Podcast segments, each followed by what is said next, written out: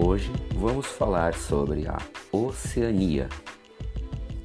Localizada a sudeste da Ásia, a Oceania compreende um conjunto de ilhas que se soma à Austrália. Possui uma área de mais de 8 milhões de quilômetros quadrados, onde habitam aproximadamente 38 milhões de pessoas. É chamada pelos europeus de Novíssimo Mundo, segundo a regionalização eurocêntrica da Terra. Desta forma, temos a Europa como o Velho Mundo, a América como o Novo Mundo e a Oceania como o Novíssimo Mundo. Apesar de existirem milhares de ilhas na região, há apenas 14 estados independentes, além de alguns territórios ou colônias de outros países. O destaque fica para a Polinésia Francesa, protetorado francês, onde se encontra o Tahiti. Há uma regionalização envolvendo essas ilhas, dividindo-as em três grandes zonas: a Melanésia, que significa Ilha dos Negros, a Polinésia, que significa muitas ilhas, e a Micronésia, que significa pequenas ilhas. Com exceção da região que compreende o escudo australiano, todas as unidades de relevo da Oceania são geologicamente recentes, com destaque para as inúmeras ilhas vulcânicas.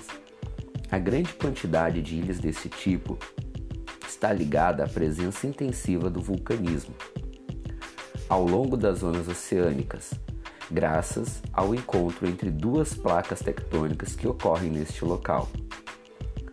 Por ser cortado pela linha do Equador, mais ao norte e pelo Trópico de Capricórnio ao sul, o continente apresenta clima e vegetação tropicais.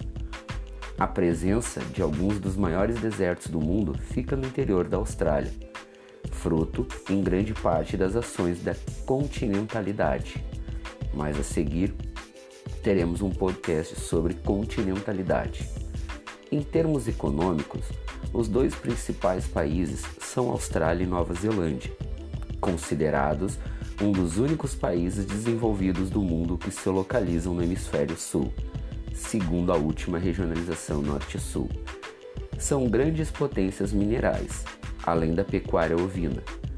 Possuem modernos parques agroindustriais, além de investirem pesado no turismo. Essa última atividade também é predominante no restante do continente, nos estados independentes. Com exceção dos dois países citados, Austrália e Nova Zelândia, todas as nações em volta dependem da importação de alimentos para a sua própria sustentação. Haja vista que a existência de terras agriculturáveis é escassa. Sendo assim, para resumir, a Austrália é formada por 14 estados independentes e se divide em três partes: Melanésia, Polinésia e Micronésia. Possui um relevo geologicamente recente, clima tropical, por estar na zona intertropical entre a linha do Equador e o Trópico de Capricórnio, e tem na Austrália e Nova Zelândia os dois países mais desenvolvidos da região.